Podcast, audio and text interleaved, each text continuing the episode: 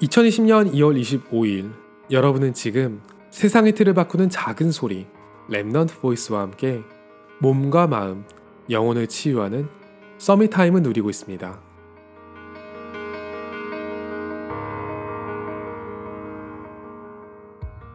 오늘 하루만 코로나19와 관련해서 가족과 친구들의 단톡방 문자를 500건은 넘게 접한 것 같아요.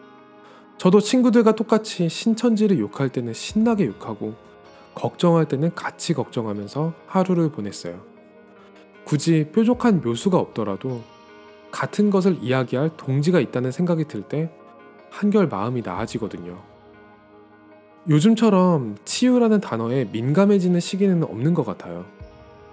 기독교인들 중에 일부는 그 믿음이 너무 과해서 질병과 치유를 판타지물의 마법처럼 이해하시기도 하더라고요. 성경에서 그런 기적 같은 치유의 역사가 많이 나타났고 요즘 시대에도 안진뱅이가 일어서는 역사가 있다는 거죠.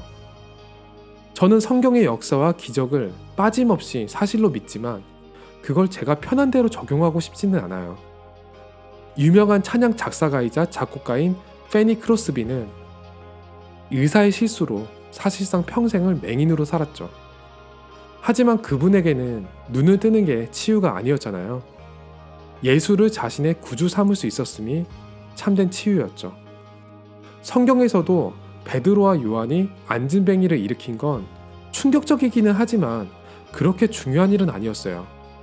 정말 치유는 그 일 때문에 몰려든 사람들에게 베드로가 예수가 그리스도임을 전한 거죠. 제가 수년째 방문하고 있는 현장에도 어려움을 가지고 있는 가정이 있어요.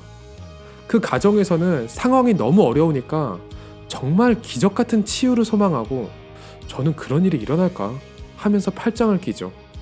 그런데 둘 다 틀렸어요. 하나님은 그 현장의 점진적인 치유 과정을 통해서 지금까지도 제 생각을 바꾸고 계시거든요. 수많은 치유 역사를 기록한 누가복음과 사도행전의 저자 누가는 세상 방법으로 사람을 치료하는 의사였어요.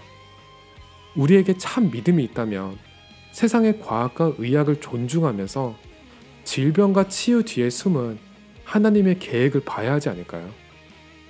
오늘이 여러분에게 치유의 시간, Summit Time이 되기를 소원합니다.